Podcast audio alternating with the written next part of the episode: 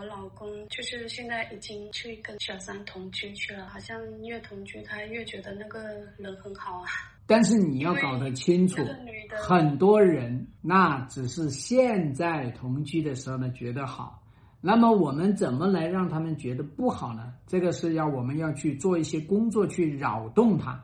他也是一个离婚的，但是有两个小孩子，他的前夫也是出轨的。我老公就是骗他说，呃，跟我没感情了，一直在分居的状态。这就是你的机会嘛？那他有两个小孩。你老公愿意帮别人养小孩吗？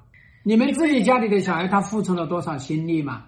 没有，没有，那不就得了吗？好，这是第一。那第二，那小三认为你们两个人将要离婚，那结果发现了一直不离，这些东西不就都呈现了吗？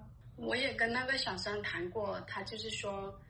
呃，他不想听我说这些，他只看到他想看的，因为啊，我觉得你你要告诉他，那个夫妻沟通法门里有一个技术叫肯定的技术。是的，你是不想看到不堪的一面，你想看到我老公跟我来离婚，对吧？他说无所谓，他离不离婚，他只想。只想说，现在他们两个相爱就可以，他也不逼他离婚。啊，反正他说这个男的会心也在他那里，是就人也在他那里，他啊，就说反正他会把，他答应他做到的，他都做到了。所以你问问他妹妹，你打算等多少年嘛？他不回答呀，对吧？不回答就好呀。你要让这个小三觉得好像他处处都占理，觉得他好像处处都让你哑口无言。然后呢，你就不断的问他，你想等多少年？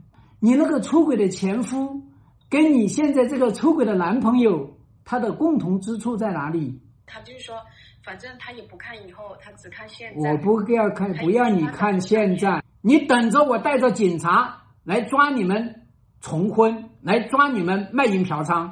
哎，妹妹，我跟你的两个孩子来谈谈。我折磨不死你吗？这个小三他一定会去思考，你不能接受你的前夫出轨，你能接受你的男朋友出轨，而且呢，你现在呢叫做完全被你老公吓唬死了。所以你要知道呢，你现在要跟他正面开战。